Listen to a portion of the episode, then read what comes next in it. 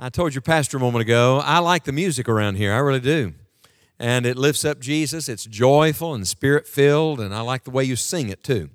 And I want to commend you all the special music tonight. I'd like to take this choir with me on the road full time. That'd be all right, Pastor? Take about 40, 45 of your members, and you won't miss them, right? as long as they're back by Sunday, yeah. We'll get a big bus and paint your pictures on the side and tour America together. What do you think? I tell you, the choir, that was great tonight. And thank you for being Sunday night church members. I still believe all day, the Lord's Day, is a day to give attention to God and to God's work.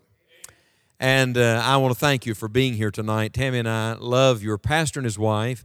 We don't know one another really well. We're really just getting acquainted good, but I love his spirit, and I know God has given you a true shepherd in this place. And I rejoice to see what God is, is doing here in your church. The preacher said I was here for another meeting, and we do have a meeting. Maybe I'll say more about it at the end of the hour. Uh, but tonight, I want to do something a little different, if I may, different at least from the norm for me. And I'm going to deal with something extremely specific, uh, deeply practical, very personal to me. And instead of staying in one portion of Scripture, as would be the norm, I'm going to take you to several Scriptures. So get your fingers out and stretch them out right now because we're going to do a little turning. And before we begin, before we even open our Bibles, I want you to get a pen out and something to write on because we're going to make a list tonight. Now, even if you don't normally take notes, tonight's the exception, all right? So take notes. And husbands, we're the worst. I know. You lean over and say, Sweetheart, you take notes for both of us. Not tonight. You got to take your own notes tonight. Because I'm going to ask you to do something with the list that you write down. In fact, we're going to use it as soon as I finish preaching tonight. You're going to do something with it, and then I'm going to ask you to take it home and do something with it for the next seven days.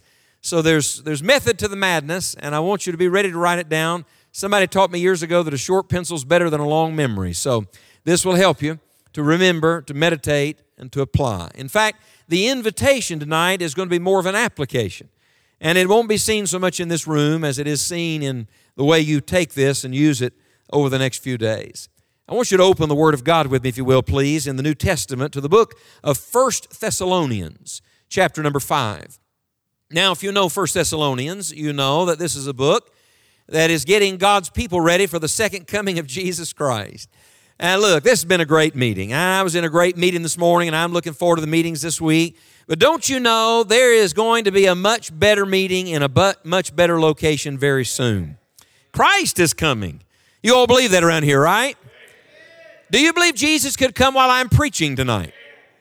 Think about this. Look, Christ may come while we are in this meeting. I'd be thrilled to go to heaven from this place. I'd like to go to, go to heaven with you. That'd be great and uh, we'd meet the rest of the family in the air, and so shall we ever be with the Lord. And First Thessalonians, Paul writes, under inspiration of the Holy Spirit, to get God's people ready, the church at Thessalonica, the model church for the soon return of Jesus Christ. And this is fascinating to me. In the early part of this letter, he talks all about the coming of Christ, and as he nears the end, he gets down to where they live. Aren't you glad that prophecy is not some pie in the sky, theoretical thing, some vague notion? It actually touches where we live every day, or at least it should. If people talk about prophecy and it doesn't change the way they live, they miss the point of prophecy. So when you come to 1 Thessalonians chapter 5, he gives a very long list. A lot of famous things in this list. I wish I had time to study the whole thing with you. You want a good list to study? Take this list. I mean, it's got rejoice evermore and pray without ceasing and everything give thanks, quench not the spirit, abstain from all appearance of evil. A lot of great principles in the last chapter of 1 Thessalonians. But I want to draw your attention to one that I think is, is sorely and sadly neglected in our day. Let's read just a little bit. Start in verse 11. Wherefore, comfort yourselves together and edify one another, even as also ye do.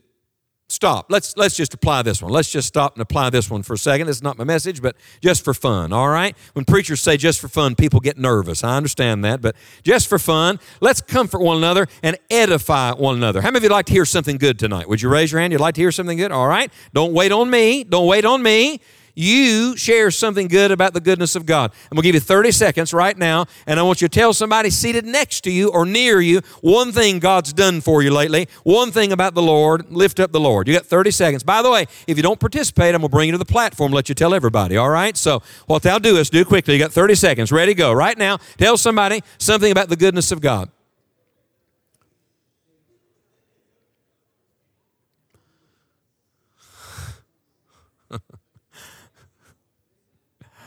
Oh, yes. Let the redeemed of the Lord what? Say so. And look, that's what a church is about. You come into a church house, you know, Pastor, it's sad, but in many churches where I go, church has become a spectator sport. And people come in, they plop down in comfortable pews in beautiful buildings and look at the guy on the platform and cross their arms, almost like, all right, we dare you to bless us tonight and tell us some good thing. May I say to you, that's not what a church is about. No, no, we edify one another, we comfort one another, we encourage one another. There have been a lot of meetings through the years where I went in a meeting, came out of a meeting, having a hard time, and I did not remember what the preacher preached.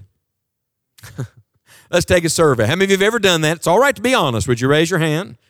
Look, some of those times I was the one doing the preaching. That's pretty bad, you know. But you know what I remember? Somebody in that church said to me, some dear old saint of God said, I want you to know God's brought you to my mind this week. I'm praying for you. Look, don't wait. Don't wait on one person to exhort and edify and comfort. That's that's the responsibility and privilege of all of God's children. That's the joy of being a part of the greatest family in the world, and that's the family of God. Don't ever miss that. Then you come to verse 12. And we beseech you, brethren, to know them which labor among you and are over you in the Lord and admonish you and to esteem them very highly in love for their work's sake. And I like the fact that this is tacked on the end and be at peace among yourselves. May I tell you what encourages the pastor and the Lord's servants more than anything? When there's peace among the Lord's people. This particular Lord's Day, you're honoring your pastor. I'm glad about that. This month, across the country, uh, there's a lot of pastor appreciation things going on, and I like that. But I want to say to you tonight there is one thing you can do for your pastor that is greater than any other thing. And it should not be done one Sunday a year, it should be done every day. I grew up in a pastor's home. My dad has pastored the same church in the mountains of West Virginia. That's where we hail from. Anybody here from West Virginia? I'm just curious. Any fellow mountaineers? Anybody ever been to West Virginia? Anybody know it's a state? Would you raise your hand, please? And Dad's pastored the same church there in West Virginia for the last 33 years. My dad was a businessman. He was not a preacher. And in his 30s, God called him to preach, and he started bivocationally pastor and then just stayed. And it's the only church he's ever pastored. I grew up in a pastor's home. I remember at a certain time in the ministry there, God was blessing. Have you been around long enough to know when God is blessing, Satan is fighting? Everything God ordains, Satan opposes. I'm telling you, people were getting saved right and left. You couldn't get the people in the building. It was amazing. God was blessing. I mean, it's like the windows of heaven opened up. And at that very moment, the devil poked his ugly head up. And maybe that never happens around here, but it happens sometimes, some places. And I remember my dad was going through the hardest season of his ministry. He's having a hard time. I, I remember sitting on the front row as a teenager, just a boy preacher, and watching my dad weep through his sermons. He was really going through it. Nobody really knew. And there was a man in that church named Neely Mills. I can't wait to get to heaven and thank Neely Mills. If it wasn't for Neely and Frances Mills, and by the way, she made a mean peanut butter pie. That didn't hurt either, let me tell you. But it wasn't for Neely and Frances Mills, I don't know if my dad would have stayed in the Lord's work. And I don't know that this teenage preacher would have wanted to have been in the Lord's work. Because the hardest time in my dad's ministry, Neely Mills made it his business. He was a committee of one to pray for my dad and encourage him. I remember there was a man in the church. I hadn't planned to tell this tonight. There was a man in the church that just got excuse me, full of the devil. He just got full of the devil. He became a mouthpiece, a messenger for the devil. That's what he became. So dissension and discord among the brethren. I remember one night, Pastor, after a Sunday night service, we were leaving the church. My dad had poured his heart out and preached. He preached from Nehemiah. I still remember that. And that man accosted my dad in the parking lot of the church, got in his face, started fussing at him. I still remember. And the last thing I heard him say was, Preacher, if you preach one more sermon from the book of Nehemiah, I'd had all I could take. I got out of the car, I was going to whip him in Jesus' name, you know. And my dad said to me, Son, get back in the car. The Lord will take care of this. And he did. In the middle of all that mess, Neely Mills would greet my dad after every service and put his arms around him and say, Preacher, I'm praying for you and I'm pulling for you. And God is with you and we're with you. And he just kept nudging along, nudging along, nudging. He was the first guy we saw when we got to church. I look back now and think that he was God's messenger to us. He opened the door at the church. He was a he was a Marine. You know, once a Marine, always a Marine. He'd open the church door and he'd say, How you doing, Brother Mills? He always gave the same answer. At my post of duty, at my post of duty. And he was. You know the greatest thing he did for us? He prayed for us. And I was reading and studying through this amazing passage about, about loving and honoring and esteeming and all of that. And I kept reading and kept reading and kept reading through the list, and I came to this verse. It's verse 25 and it is the text. Brethren, pray for us. Would you take a pen and underline those four words in your Bible? Matter of fact, let's read them out loud together, church. Everybody ready? It's 1 Thessalonians 5 25. Ready? Brethren, pray for us. Let's try to memorize that tonight. How many of you think we could memorize that verse? All right, let's try it together. Ready? Brethren, pray for us. It's a smart crowd. That's good. Brethren, pray for us is in the family of God. Watch, please, and the preacher's writing. Might I remind you? He's writing from some pretty tough circumstances. And what does he ask for? Would you pray for me? Just pray for me. I worked for the same pastor for a couple decades. I made a habit of, of saying to him when I saw him, you need anything? Anything we can do for you? And his standard answer, now there were times that he needed something done, but his standard answer was this just a lot of prayer, just a lot of prayer, just a lot of prayer. I'm understanding that more and more now. There was a man in that church. He and I became dear friends, and we started having meals together. We, we would have a meal together, and Brother Mike would, would pray, he'd pray over the meal, and then he would stop and he'd say, Now, Father, help Pastor right now. Help him right now, Lord. And Lord, help Evelyn. And he called his boys' names. He prayed for the preacher and his family. After he'd done that two or three times, finally one day he said, Amen. And I said, Can I ask you a question? He said, Sure. I said, You pray for the preacher every time you pray? He said, Yes, sir, every time I pray. He said, and we taught our kids when we pray at home, we always pray for the pastor and for his family. He said, I learned something, Scott. He taught me something. I'll never forget it. Over a meal, he taught me something. He said, I learned that when you pray for somebody, God works on both ends. He said, God helps him, but God helps you. He said intercession works on both ends of the spectrum. And so we started making that a practice in our home to pray for the pastor, to pray for God's servant. How many of you know pastors need prayer right now?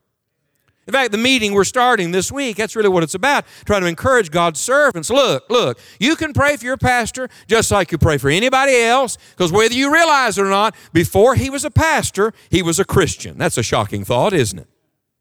That means, as a Christian, he deals with the same burdens and battles that every other Christian faces. And then, on top of that, like a layer on top of that, the Lord has given him the, the responsibility of leading and feeding a flock, which means he is he's a target for the enemy. And I'm just going to tell you, I travel every week. I'm with hundreds of pastors every year. The spiritual intensity of the warfare has increased exponentially in recent years. Now, I have a conviction in my heart about why that is. The battle is always hottest just before it's over. Isn't that glorious? I think the reason it's gotten so intense right now is Satan and all the hounds of hell are doing everything they can to stir up everything they can while they still have opportunity because they see their windows closing and the time is short. Jesus is getting ready to come. Let me tell you what God's servants need right now. What I'm about to show you, you can pray for anybody, but you ought to concentrate this kind of prayer for your pastor. And I'm going to tell you why. Because as you pray for the servant of the Lord, God will strengthen the whole of the work of God in this place. Let's take a church vote. Can I take a church vote? It has nothing to do with money, all right? How many of you like to see this church move forward for the glory of God? Would you raise your hand? Now look, I know your church, and you got your church has a wonderful reputation, and God is blessing, and I thank God for that. You can sit on all of that if you want to, or you can let that be the foundation for everything else God wants to do. Wouldn't it be glorious, honestly, wouldn't it be glorious if the most fruitful season in this church was the season between this day and the day the trumpet sounds? Wouldn't that be a great thing?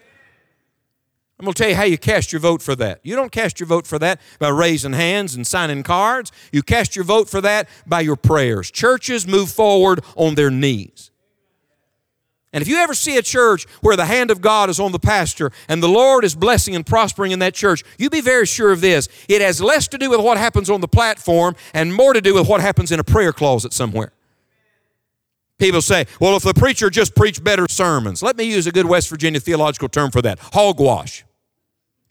The preacher's preaching the Word of God. Does your preacher preach the Word of God? We don't need better sermons, we need better prayers. That's what we need. And if we had better prayers, maybe we'd get some better preaching. But even if not, I know this we'd get more out of the preaching we're already getting if we learn the principle of brethren pray for us. And this is what has captured my attention. You want a good study? I'm not preaching on this tonight. You want a good study? Study all the prayers of Paul. They're rich. I mean, I'm telling you now, they're, they're powerful. Look at all the letters of Paul and all the prayers and all the prayer requests as he prayed for the people. But did it ever dawn on you how many times in Paul's writing he asked the people to pray for him? So, very quickly, you say, We're making a list. Yep, we're going to make a list and we're going to do it fast. I'm going to walk you through and I'm going to show you Paul's prayer request for himself. And by the way, I don't think he gave it selfishly. I think he gave it under inspiration of the Holy Spirit so we could take it and pray it for all of God's servants. And did you know? Oh, I'll tell you something wonderful. Did you know you can always know you're praying in the will of God when you're praying in the Word of God? I hear people say, I just don't know what to pray for. All right, we're going to help you with that tonight. You understand this is God's prayer book?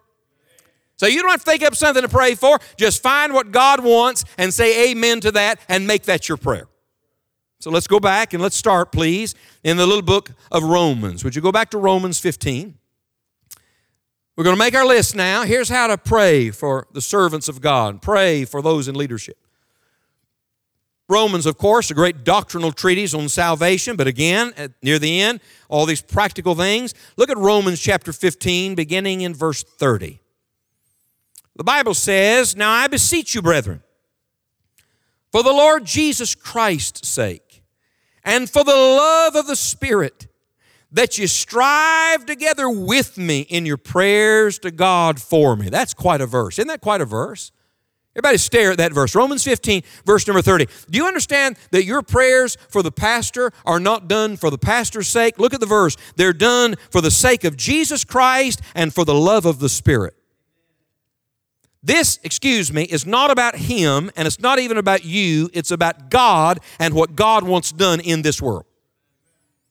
And I love this. He said, strive together with me. Get in this thing with me. Get in this labor with me. Get in this work with me. Look, only one person can do the preaching at a time. Only one man can lead the church at a time as the pastor. But let me tell you something all of God's children can do. Get off the bench and get in the game. You ready? Here's how you do it. We all get involved in the greatest work of all, which is the work of prayer. And he said, You strive together with me in your prayers to God for me. And then here's his first request. Number one, that I may be delivered from them that do not believe in Judea, and that my service which I have for Jerusalem may be accepted of the saints. Would you write this down? Number one, here's a list. Ready? Number one, this is your prayer list for the week. There's your prayer list for God's servant. Number one, pray for God to protect your pastor from every enemy. Paul was on a mission. The mission was the Lord's work, and it, he understood something. There were going to be enemies. The door of opportunity swings on the hinges of opposition, old Dr. Bob Jones Sr. used to say. Paul said it this way a great door and effectual is open to me, and there are many adversaries. Look, it's a fight. And so there's going to be the devil and the world and critics and lots of distractions. And so we pray a hedge of protection around God's servant. We'll come to Second Thessalonians 3, verse 2 in just a few moments as we walk through this. But in that place, he says, Pray that we may be delivered from unreasonable and wicked men. And so let's get very practical for a moment. You ought to pray that God would keep your pastor safe in every way. You ought to pray for his physical protection. You ought to pray God would keep his mind and keep his heart. You ought to pray that the Lord would hedge him in with such grace that the enemy could not get to him. When I was a boy, my pastor had a terrible fall. I hardly ever ever reference it. And the longer I've lived and the more preachers I've known and the more pastors I've interacted with, and the more I've seen good men, God's men, faithful men, who just somewhere got discouraged, got in the battle, and, and some at some point made a terrible decision. Now they're out of the Lord's work. I've gotten deeply convicted about something. Would you like to know what it is? I wonder if that person was really being prayed for like they should have been prayed for. Every man makes his own decisions and has his own choices. But I'm telling you, church, I'm telling you that there is something to the power of God's people praying for the servant of the Lord Jesus Christ. And while you're at it, pray for his family. God bless the faithful preacher's wives.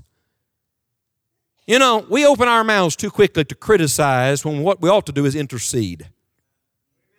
The greatest thing you can ever do with your tongue is talk to Jesus about it. And may I say, this is a ministry every one of the Lord's people ought to be engaged in. It is the ministry of prayer. And you ought to begin by praying that God would keep him from every enemy. Let's keep going. Come over to Ephesians chapter 6 because it really picks up the same theme. Remember, Ephesians 6 is the passage of spiritual armor and spiritual warfare and spiritual conflict. That's the context. Look at Ephesians chapter 6 and verse number 19. Now let's start in verse 18. Praying always with all prayer and supplication in the Spirit and watching thereunto with all perseverance and supplication for all saints. By the way, everybody look at verse 18. I love this. Look at all the four alls here. Always, all prayer, all perseverance, all saints. That's, that's tremendous. Always, that's all times. All prayer and supplication, that's all dependence on the Holy Spirit. All perseverance, that's the faithfulness of prayer. All saints, that's who you ought to pray for. Did you know you can't pray for the wrong person? All, all, all, all. And then you come to verse 19. I love this. And for me. I wish I could read that like Paul wrote that. Hey, pray for everybody, if you don't mind, when you think about me. Would you pray for me? We have some special friends here tonight that have been an encouragement and prayer to us, and I thank God for them. And I meet people on the road. I don't know them. I don't even know them. Nearly every week of my life, I meet somebody and they say to me, I just want you to know I pray for you every day.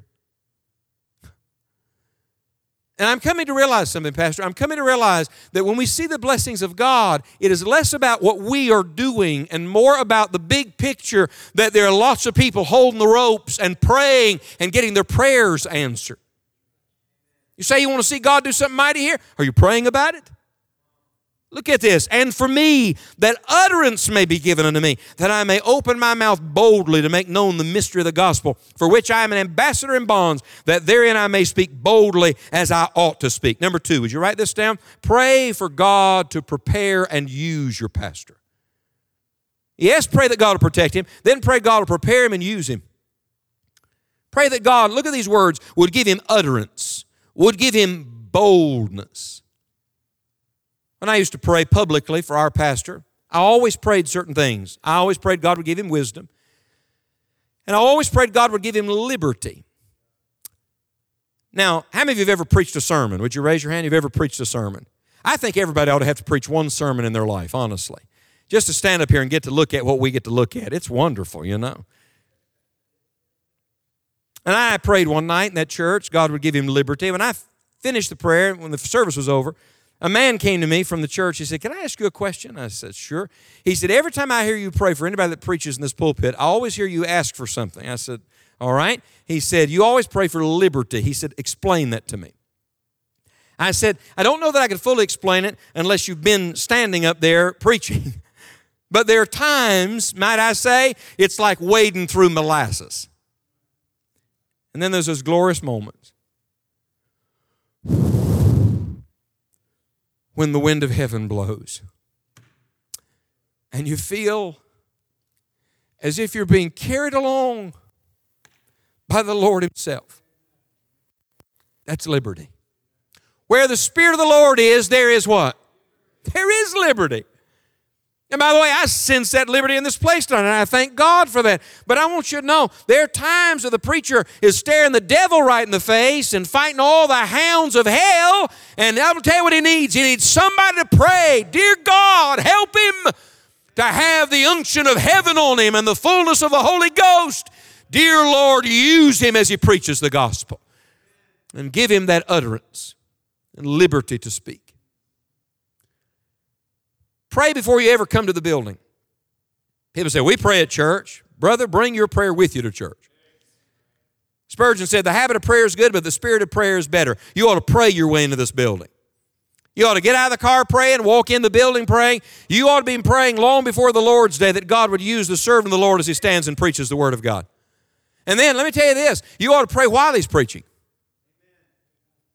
I wonder how many people, while I'm preaching right now, are actually praying. You say, oh, we can't do two things at once. Oh, yes, you can.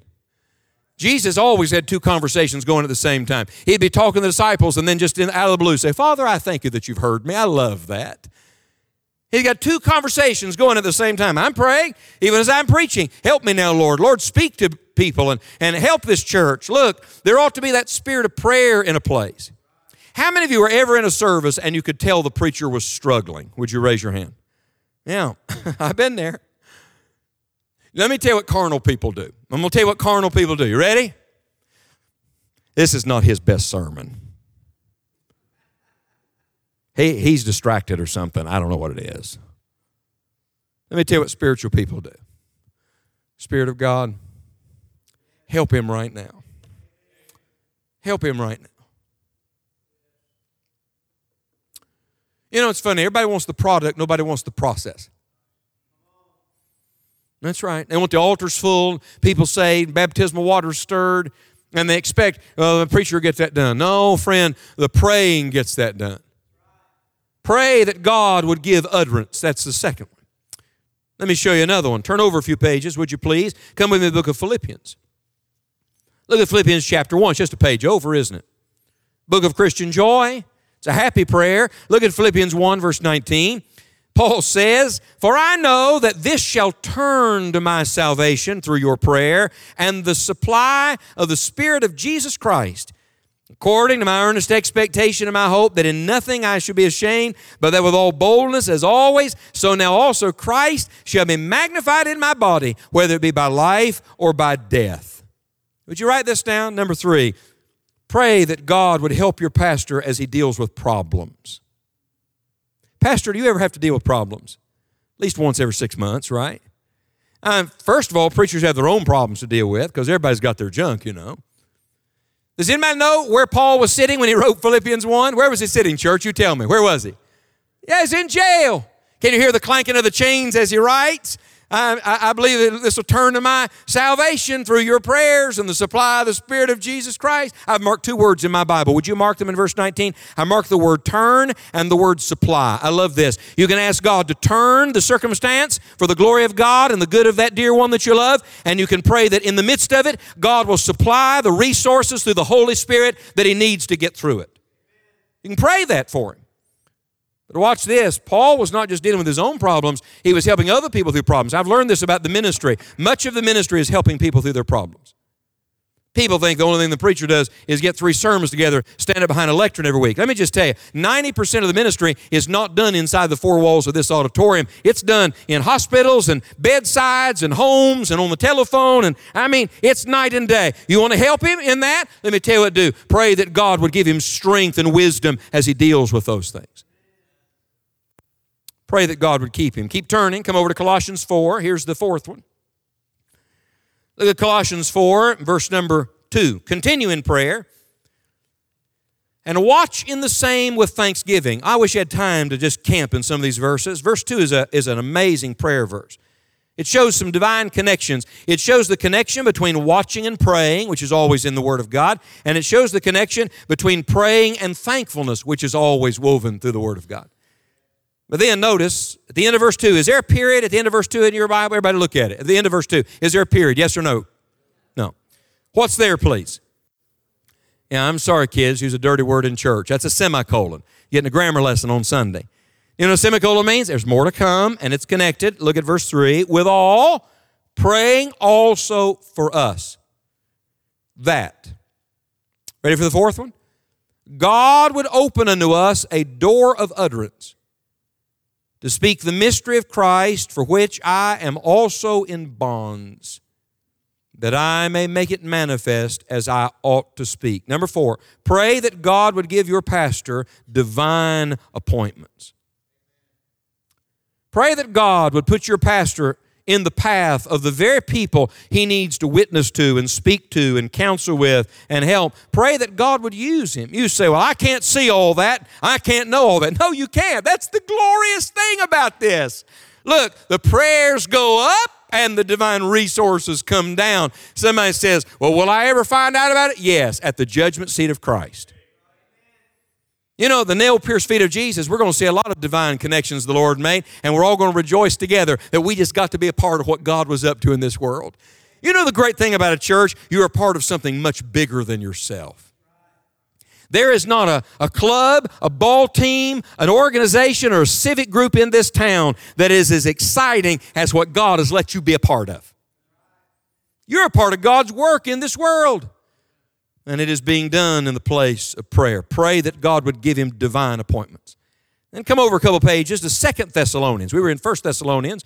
Look at Second Thessalonians 3. I alluded to this passage earlier. Look at the first two verses. Finally, brethren, pray for us. Does that sound familiar? brethren, pray for us. That the word of the Lord may have free course and be glorified would you mark this expression, even as it is with you? Stop, lift your head, and look at me just a second. How many of you are glad that God has used the preaching and teaching of the Word of God to minister to you and meet needs in your life and in your family at certain times? Would you raise your hand? How many of you are glad about that? How many of you would say that you're here tonight and there's spiritual fruit in your life because you've received the ministry of the Word along the way? Yes? Look, that's why I'm here. We're all products of that. You ought to be praying. You know, isn't it funny that in the thing we think we are so spiritual in, our prayers, we actually reveal how truly selfish we are? Listen to yourself pray. Most of our praying is for us. And I love how it turns it inside out changes the whole thing and says, wait, this is not just about you. This is God's big work in this world. And in my mind, I'm standing now at my grandpa's pond in West Virginia when I was just a boy, tossing rocks in the middle of it and watching the ripples and counting them till they got to the shore. Do you understand the spiritual chain reaction bloop, that is set in motion by one of the prayers of the Lord's saints and the divine connection it makes? It continues all the way to get to the shore of heaven. Look at the verse. He said, It's happened in your life. Let's pray it'll happen in others' lives. Look at verse 2 and that we may be delivered from unreasonable and wicked men, for all men have not faith. Write this down. Number five, pray that God would give your pastor lasting fruit. Much fruit and fruit that remains. You understand, it's not his fruit, it's the Lord's fruit. It's for the glory of God. And that in the end, this is the work work of the Lord, not the work of the preacher. And only God can give the fruit, and God gives it as all of us have our part in that. Keep turning, would you please? Come over with me to 1 Timothy chapter 2. Let me give you the sixth one quickly. We know this passage. We typically apply it to political authorities, but that's that's not where it should start. Look at verse 1 of 1 Timothy 2. I exhort, therefore, that first of all, first things first, supplications, prayers, here's a key word intercessions. And giving of thanks be made for all men. Do you understand what Jesus is doing at this moment? I heard your pastor allude to it in his opening prayer, and I enjoyed the, the opening prayer. That may sound strange to you, but I do hear lots of prayers in church that sound very rote and trite and excuse me, full of religious cliches. We're just saying the same old stuff to get through it like a token to God. I love to hear heartfelt, thoughtful prayers to the Lord. And in the opening prayer, he said something about Jesus praying for us. Do you understand? Intercession is the highest level of prayer because it's what Jesus is doing right now. Church, look, do you understand that when you come to make intercessory prayer, you actually are coming to a prayer meeting that is already in progress? Because right now, at the throne of God, Jesus is praying for you. My wife said to me, I'm praying for it. That means a lot. I appreciate it. I talked to my son on the phone before we came in. He said, Praying for you, Dad. That means a lot. I'm grateful. But I love this. If nobody on earth ever called my name to God today, it's all right. Jesus is praying for me. Robert Murray M'Cheyne said, If I could hear Jesus praying for me in the next room, I would not fear a thousand enemies. Then he stopped and said, But the distance makes no difference. He is praying for me. Sir, Jesus is praying for your family. Ma'am, your kids breaking your heart, Jesus is praying with you for them. the Lord knows how to pray. Lord, teach me to pray that way. And a part of that prayer is intercessions. And look at verse number two for kings and, here we go, for all that are in authority that we may lead a quiet and peaceable life in all godliness and honesty. And it connects it to the work of the gospel. Look, pastors are bishops, they're, they're overseers, and they don't rule as kings, but they rule as stewards. They're not like political rulers, they're spiritual leadership in the church, but they're ordained by God. They're a part of God ordained authority. And for the record, you can't be right with God and wrong with God ordained authority. That doesn't mean they're always right, but it means it's not right for you and I to have the wrong attitude towards them. Somebody say, Well, I don't like something. Tell Jesus about it. Your prayers will get more done than anything else you could ever say. And so let's write this one down. Number six, pray that God would lead your pastor as he leads others. James 1, verse 5 If any of you lack wisdom, let him ask of God that giveth to all men liberally and upbraideth not, it shall be given him, nothing wavering. You ought to pray every day, God, give my pastor wisdom today. Pastors make decisions that affect lots of people.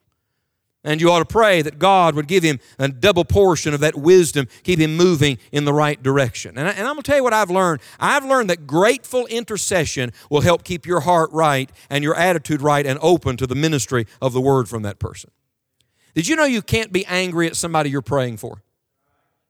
Oh, you can be, but you can't stay that way.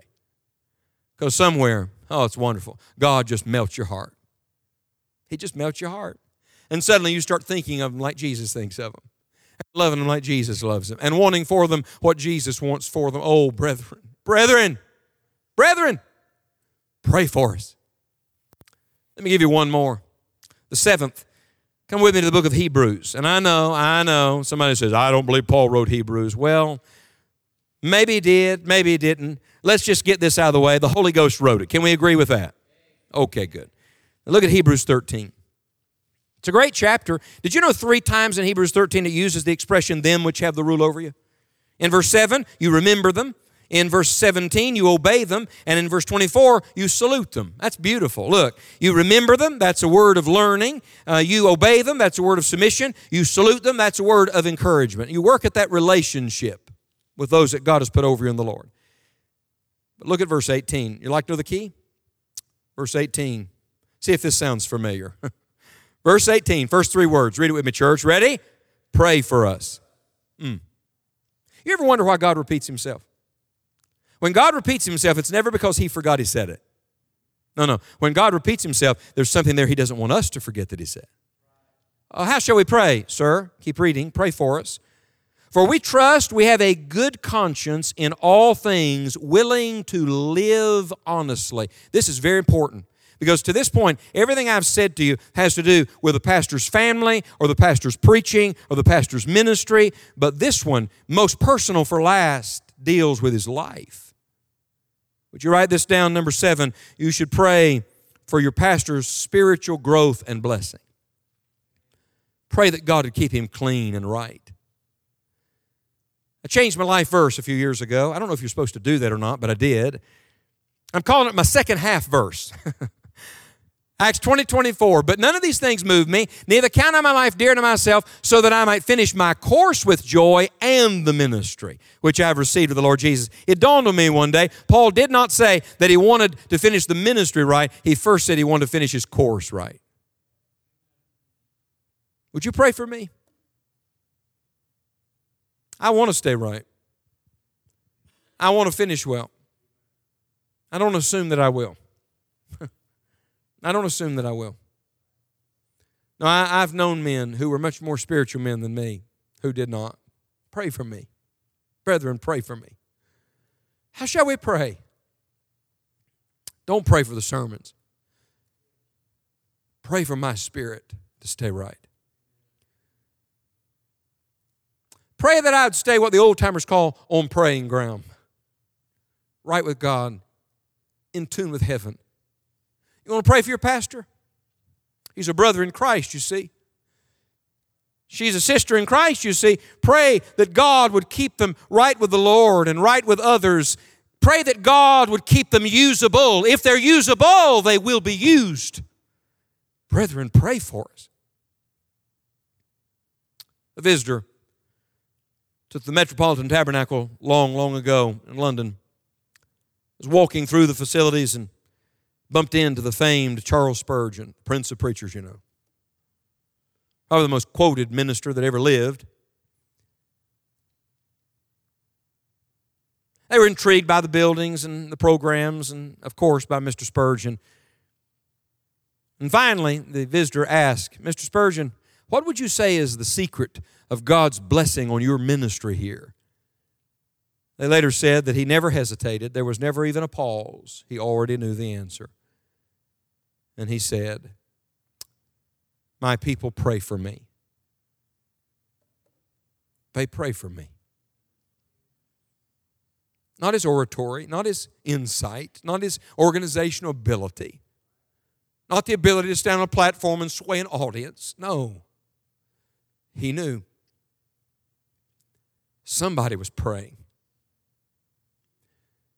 I don't know who the prayers are in this church. They're not always who you think they are. Mm-mm, not always. Sometimes they're a shut in that never even gets to church. It's funny, isn't it? Sometimes it's the people you don't even think about.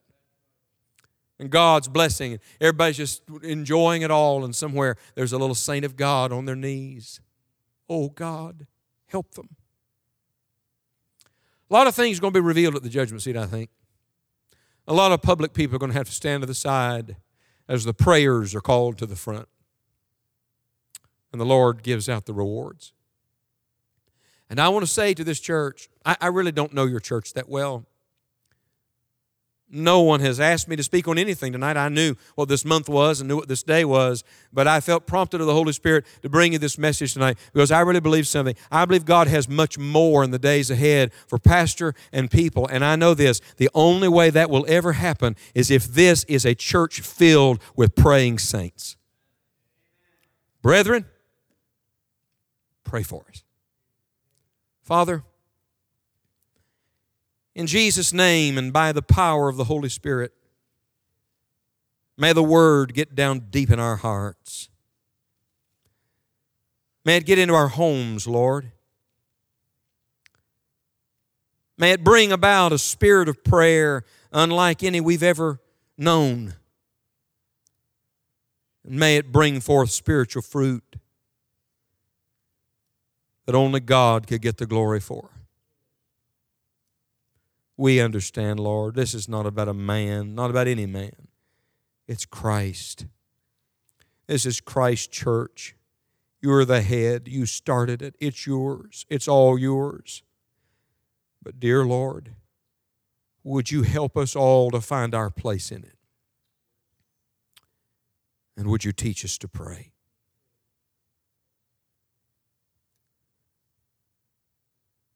Our heads are bowed prayerfully, our hearts bowed before the Lord. Before we have any music or do anything, could I ask a couple of questions? How many of you know you're saved and you're glad about it? Would you lift a holy hand to God? Aren't you glad you know Jesus? Matter of fact, just right where you sit, why don't you just right now just pause and say, Thank you, Jesus, for saving me? not let me go to hell. What a Savior we have. Praise God. I must ask this question. I'm not going to take it for granted that everybody knows Jesus. Is there somebody here tonight that would say, Preacher, I'm not certain of my soul's salvation? I, I'm just not certain that my sins have been forgiven and that if I died or Jesus came tonight, I'm going to heaven. Preacher, I'm not positive about that, but I don't want to go to hell. Pray for me. I won't embarrass you. You say, Pray for me. Would you slip up your hand with mine long enough for me to see it? No parents are sensitive to young children who are here. I'm looking carefully. May I tell you, if you're not a Christian, if you've never asked Jesus Christ to come into your life, you should do it tonight. Even now, you could say to the person next to you, I want to be saved. I want to know Jesus. I need Christ. There could be somebody even watching online. Look, we're talking about prayer tonight, but the most important prayer ever prayed is the prayer of faith. It is that prayer, Lord, be merciful to me, a sinner. It's the prayer that sets all other prayer in motion.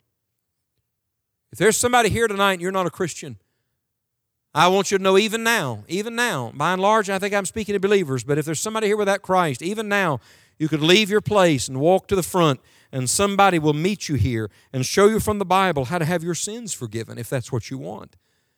Just leave your place now and come, and somebody will greet you. Somebody will answer your questions and pray with you. And you can leave here knowing Christ. Best I can tell, I'm speaking to God's people tonight. You want to be a better church member? I do. I'll tell you how to be. Be a praying church member. How many of the Lord's people tonight, men and women, young and old, how many of the Lord's people tonight would say, Preacher, I'm convicted tonight that for all of my busyness and activity and participation and interest and all of that, all my words, that I, I do not pray like I ought to pray. The Holy Ghost has convicted me of that, of my own prayerlessness, my failure in this area. And, preacher, I want God to forgive me of that. I'm going to raise my hand first. Would you raise your hand with mine right now? You say, That's me. All right, tell God right now. Let's not waste a second. Just right now, right where you sit, in your heart, from your soul, say to the Lord, God, forgive me. Him that knoweth to do good and doeth it not, to him it's sin. Is that right? Call it sin. Too busy to pray? Mm. Too busy for God.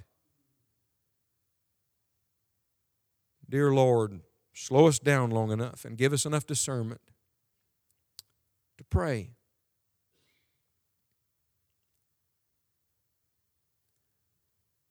Why don't you talk to the Lord right now about what, what you're going to change? You're going to set aside time to pray. You're going to make it a part of your daily routine. Where are you going to pray? What's going to change? I mean, we just had another service, that's it, and I preached a sermon, we all go home. What will change when we leave? Oh, brethren, pray for us.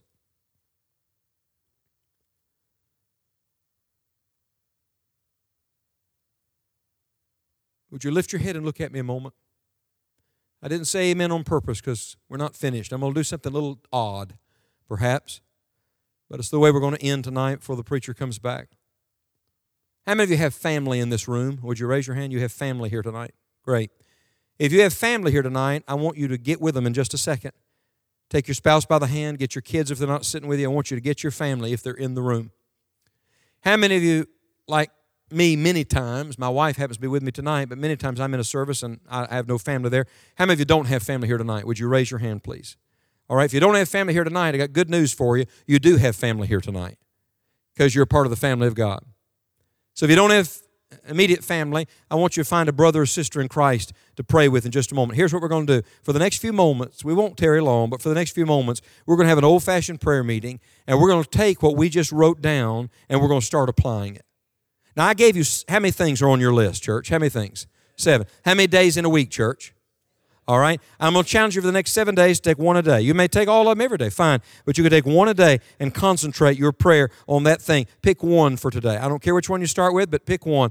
The one the Holy Spirit's really put his finger on say, you need to be praying for that. And I want you to pray for your pastor and his wife and their children and uh, the spiritual leadership of this church. I want you to pray that for them tonight.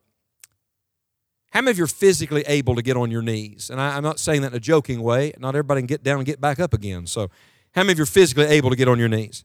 If you're physically able to get on your knees, I'm going to challenge you to do that tonight.